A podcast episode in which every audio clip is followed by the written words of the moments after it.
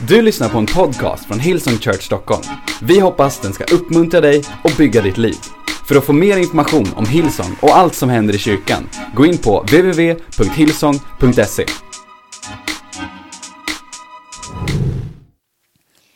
I Apostlagärningarna kapitel 14 och vers 9 står det om en berättelse som jag tycker är otroligt inspirerande. En riktig händelse. I Lystra satt en man som var handikappad och förlamad i benen från födseln och som aldrig kunnat gå. Han lyssnade när Paulus predikade. Paulus fäste sin blick på honom och när han såg att mannen hade tro så att han kunde bli botad sa han med hög röst Res dig upp och stå på dina ben. Då hoppade han upp och började gå omkring. Okej, det här var en riktig händelse. Ganska häftig händelse, eller hur? En man som aldrig någonsin har kunnat gå, plötsligt så bara får han tro, reser sig upp och hoppar omkring. Så det som man kanske först och främst tycker är allra häftigast är att han hoppar omkring. Eller hur? Eftersom han har varit lam. Men det finns en sak som jag såg i det här stället när jag läste förra veckan som bara tog mig... Ni vet ibland när ett bibelord bara hoppar upp och man ser någonting nytt. Och det var eh, i början när det står att eh, han lyssnade när Paulus predikade. Och Paulus fäste sin blick på honom och när han såg att mannen hade tro så att han kunde bli botad. Det vill säga, det hände någonting i mannens inre. Det hände någonting, ett mirakel skulle jag vilja säga. Den här mannen som inte hade tro från början, så lyssnade han på Paulus och så hände någonting i hans inre så att han fick tro så att miraklet kunde synas på utsidan. Insidans mirakel. Så är det väldigt ofta i livet fortfarande. Det finns massa exempel på det i Bibeln och i våra liv. Vi tittar på alla yttre mirakel, vi tittar på när människor, mm, liksom, eh, man ber för dem och de blir friska, man ber om ekonomiska mirakel och man ser det. Men vi glömmer bort de miraklerna som inte syns från början. Insidans mirakel. Och de är ofta vägen till att vi får se det på utsidan. Tänk att vi letar överallt när det finns här hos oss, precis här idag. Vi letar efter lösningar, vi letar efter, eh, efter, eh, efter mirakel, vi letar efter bönesvar. Men vi behöver börja kolla på insidan. Det finns ett tv-program som heter Du är vad du äter. Har ni sett det någon gång? Det gick för massa, massa år sedan och nu har det börjat gå igen. Jag har faktiskt inte sett några avsnitt. Men poängen är att det du äter, det kommer förr eller senare märkas på dig på olika sätt. Eh, om du äter skräp och äter eh, väldigt mycket kalorier så kommer det märkas på dig på olika sätt. Det kommer kanske märkas av att du växer eh, på olika eh, håll och eh, att du blir trött och att du, eh, och så vidare.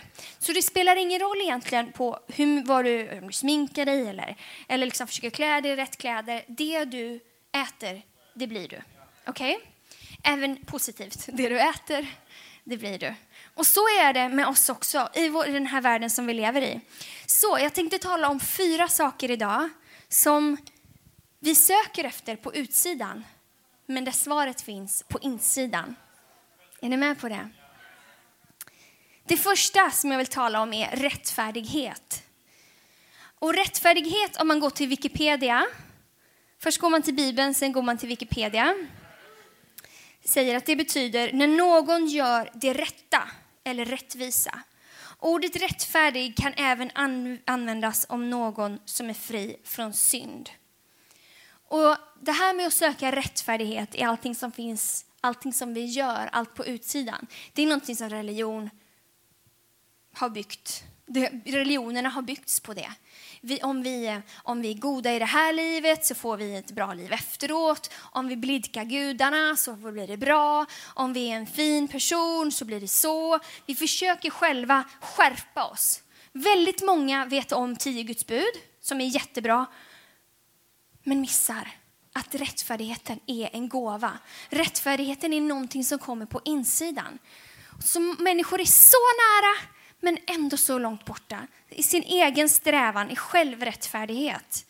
Men rättfärdighet är ett mirakel som händer på vår insida. Och om du känner idag att du inte platsar, att du inte har liksom alla, alla hästar hemma tänkte jag säga, men om du inte har alla, alla rätt, om du inte är en tillräckligt god person, välkommen till gänget. För ingen av oss klarar i vår egen kraft att nå fram till rättfärdighet. Det är hela poängen med det vi tror på. Men däremot så har Jesus, Jesus är rättfärdig och han har gett oss det som en gåva. Och när vi tar emot det, rättfärdigheten på insidan, då kommer det här livet av sig självt. Då, blir, då flödar man ut eh, godhet och allt möjligt härligt. Det är någonting vi får av nåd. I Galaterbrevet kapitel 2 och vers 16 så står det Vi vet att människan inte förklaras rättfärdig genom laggärningar utan genom tro på, Christ, på Jesus Kristus. Därför har också vi satt vår tro till Kristus Jesus för att stå som rättfärdiga genom tro på Kristus och inte genom laggärningar. Genom laggärningar blir ingen människa rättfärdig. Eller Apostlagärningarna kapitel 15 och vers 11. Nej, vi tror att det är genom Herren Jesu nåd vi blir frälsta. Vi på samma sätt som dem. Nåd är någonting så fantastiskt. Nåd är att få någonting som man inte förtjänar. Det är också att inte få det som man egentligen förtjänar. Tänk vilken nåd. Om vi bara förstod det här med nåden alltså.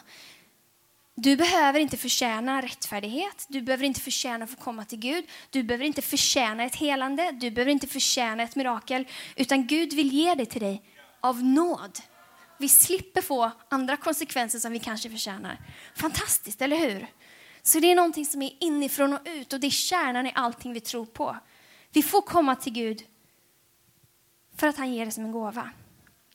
Det är inifrån och ut. Något annat som vi söker efter över denna, eh, på massa yttre omständigheter och inte i, på insidan är värde. Vi söker efter bekräftelse överallt. Du har säkert gjort det idag. Kanske har du din snygga nya topp på dig. Och ingen har sagt någonting. Ingen sa att den var snygg. Kanske färgade du håret i fredags och din man har absolut inte märkt någonting. I vårat fall hade det varit att min man hade färgat sitt hår och jag inte hade märkt någonting. Jag är så ledsen. Men vi söker efter bekräftelse. Vi vill gärna ha komplimanger och du har fiskat efter det idag på olika sätt, omedvetet säkert.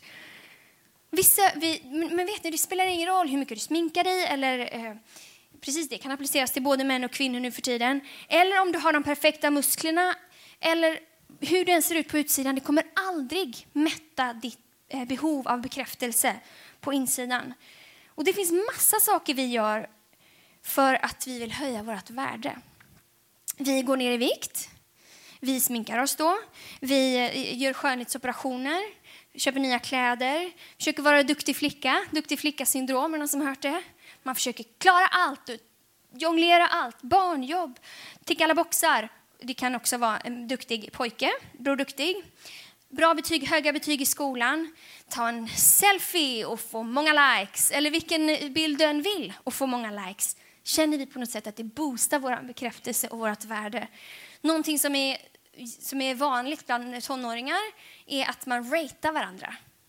Man skickar en bild på sig själv till en kompis och så ratear kompisen sen dig. 1 till 5. Eh, helt, helt otroligt. Men det sorgliga är att vi har en generation som växer upp just nu som lär sig att bekräftelse kommer från utsidan. Eh, otroligt sorgligt. Eh, eller så försöker vi bli, visa att vi är starka och kapabla. Vi, vi försöker jobba för att bli framgångsrika, köpa en snygg bil, eh, bli chef på jobbet eller få positioner, skaffa pengar, eh, köra med härskarteknik. För alla svaga människor som inte, förlåt, kör med härskarteknik. Eller eh, pojk och flickvän som bekräftar oss. Men grejen är att vi blir, vi blir slavar under i jakt på bekräftelse. Det vill säga, det är det som styr oss. Men ingenting på utsidan kan mätta ditt behov av bekräftelse som vi har på insidan. I Efesierbrevet kapitel 1 och vers 11 så står det i The Message.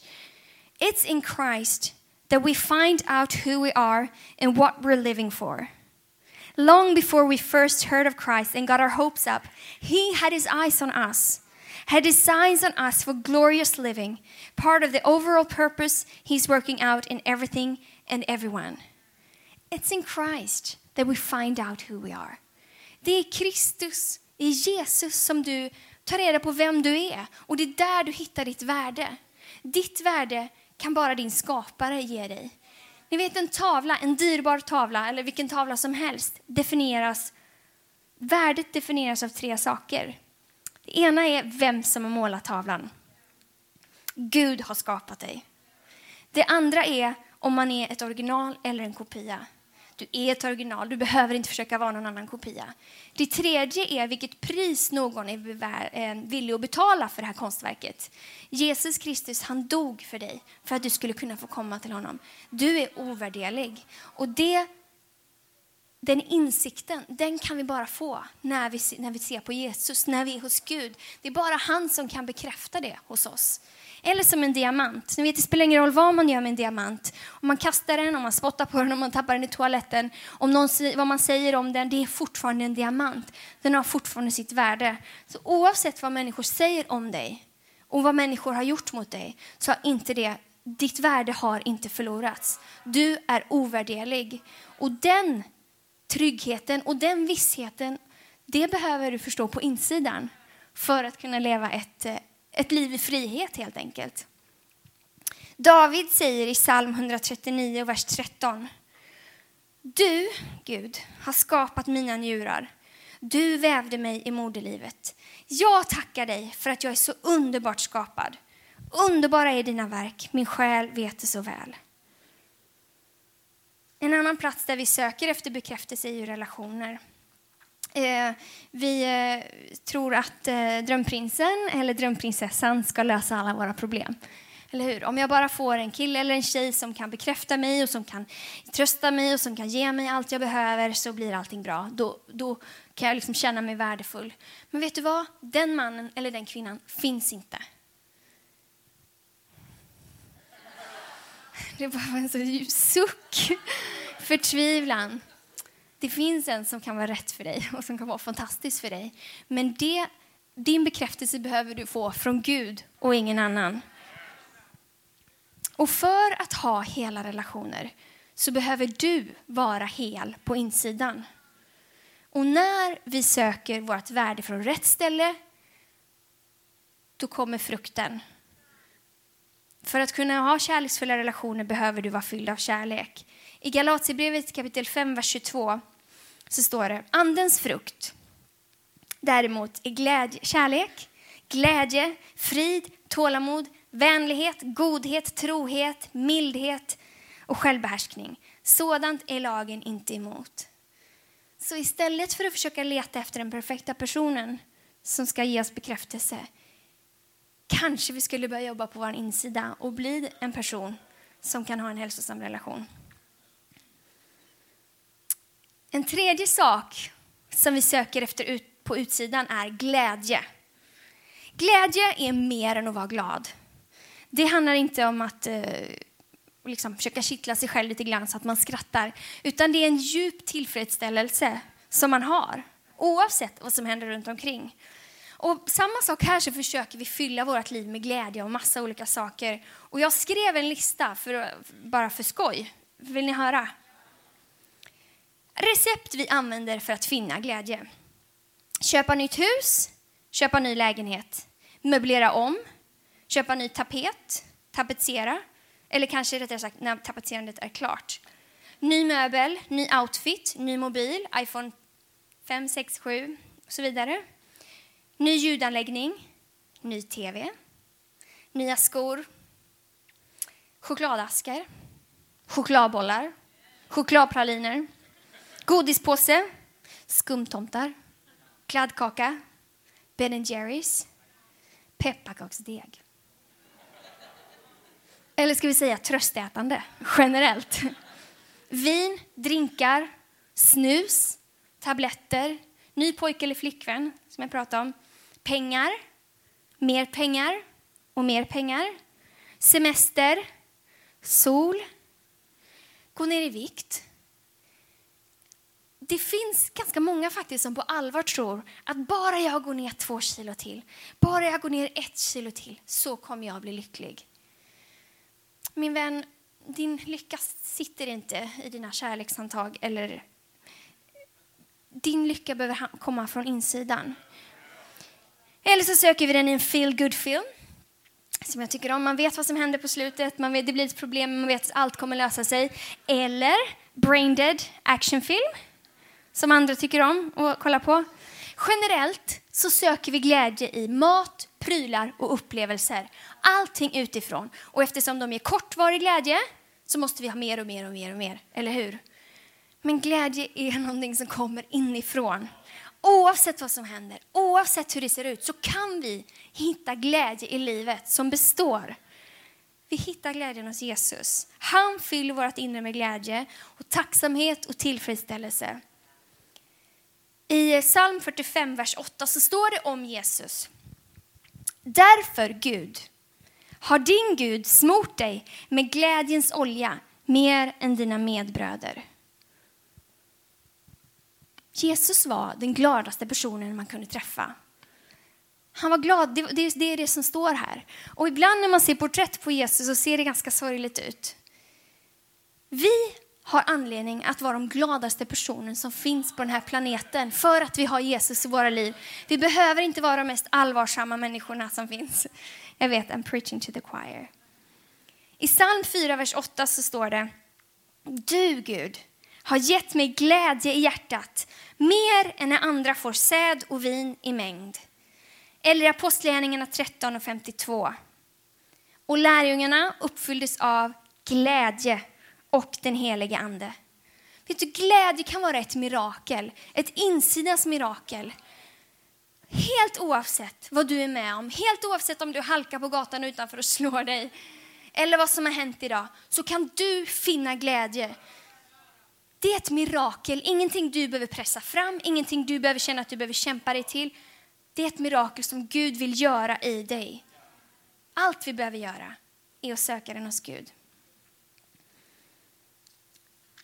Det fjärde som vi söker efter på utsidan är tro.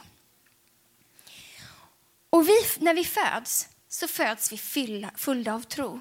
Vi tror att eh, vi är helt övertygade om att någon ska ta hand om oss. Vi ligger helt säkra och trygga i våra, i våra föräldrars famn och bara tror och helt övertygade om att det kommer gå bra.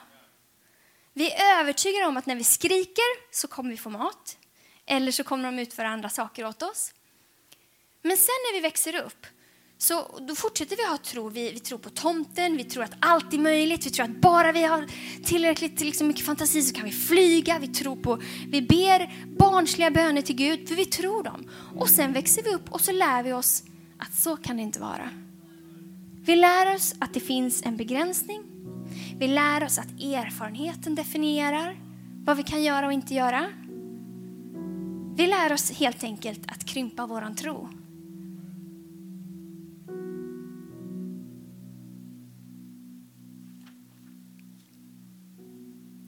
Men om du tillhör dem som kanske har levt lite längre, vad vet jag, eller levt mer än tio år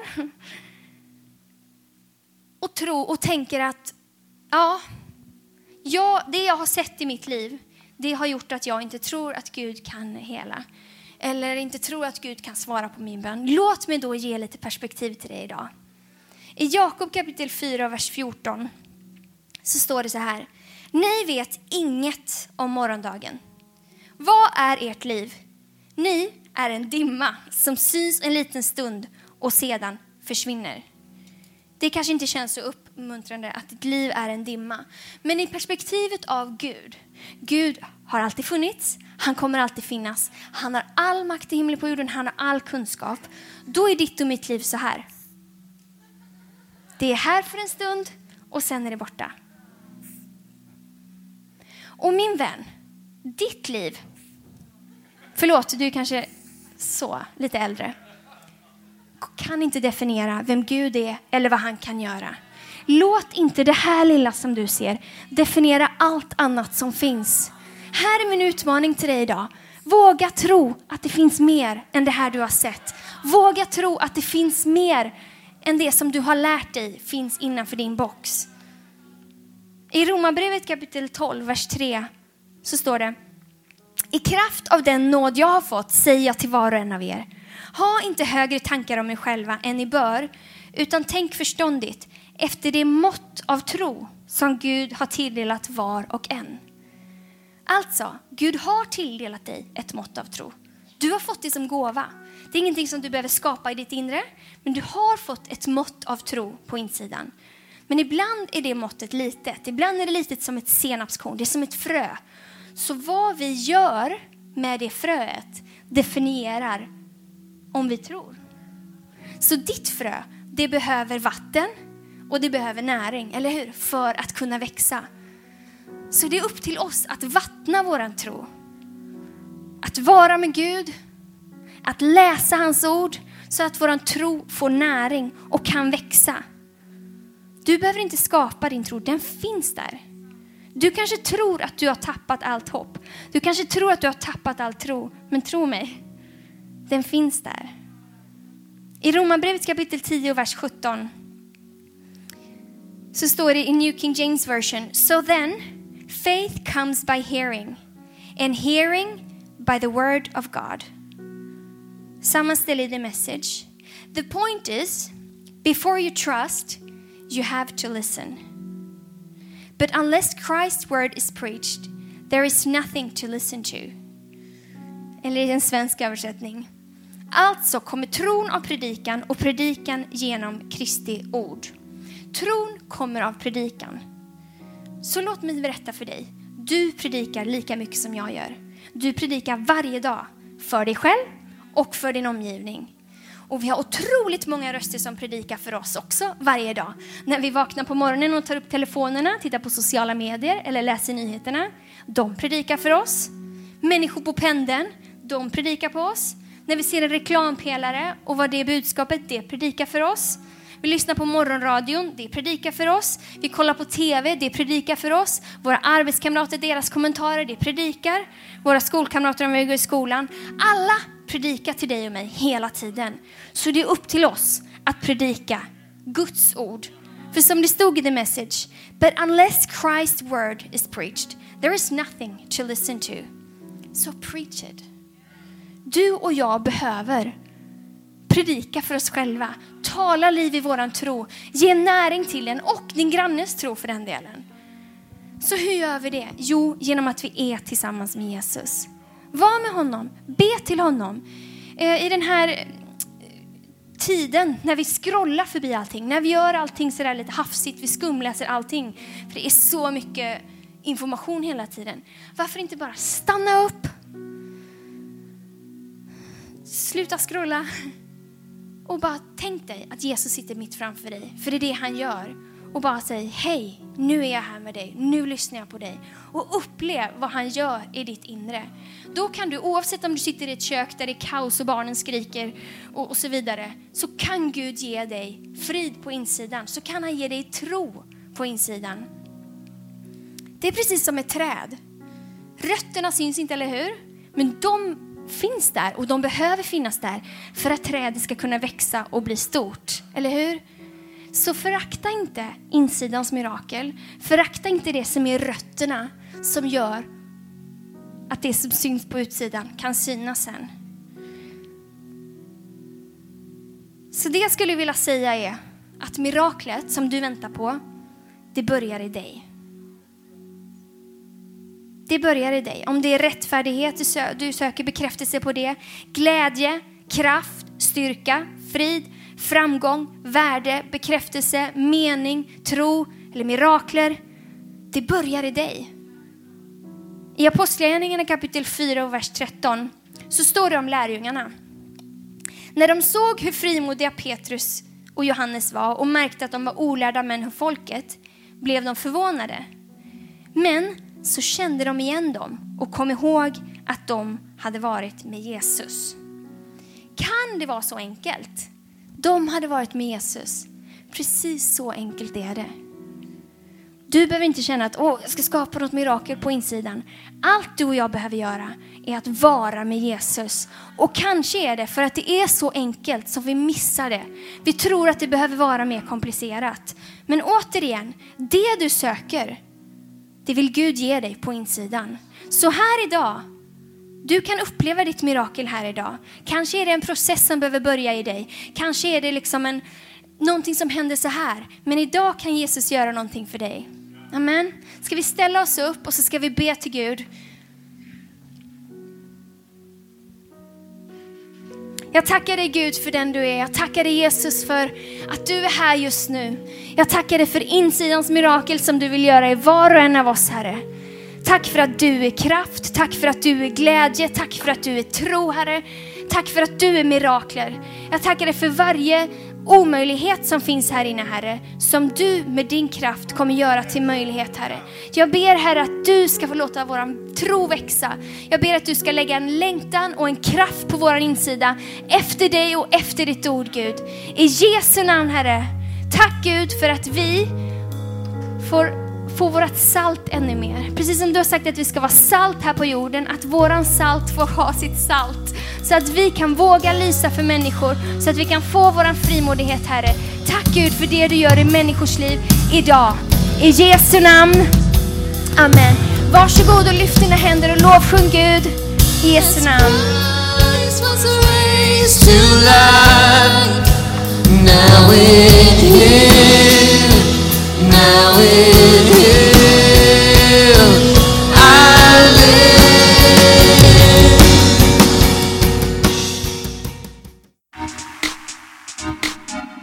Du har lyssnat till en podcast från Hillsong Church Stockholm. Om du vill veta mer om vår kyrka eller om våra söndagsmöten, surfa in på www.hillsong.se.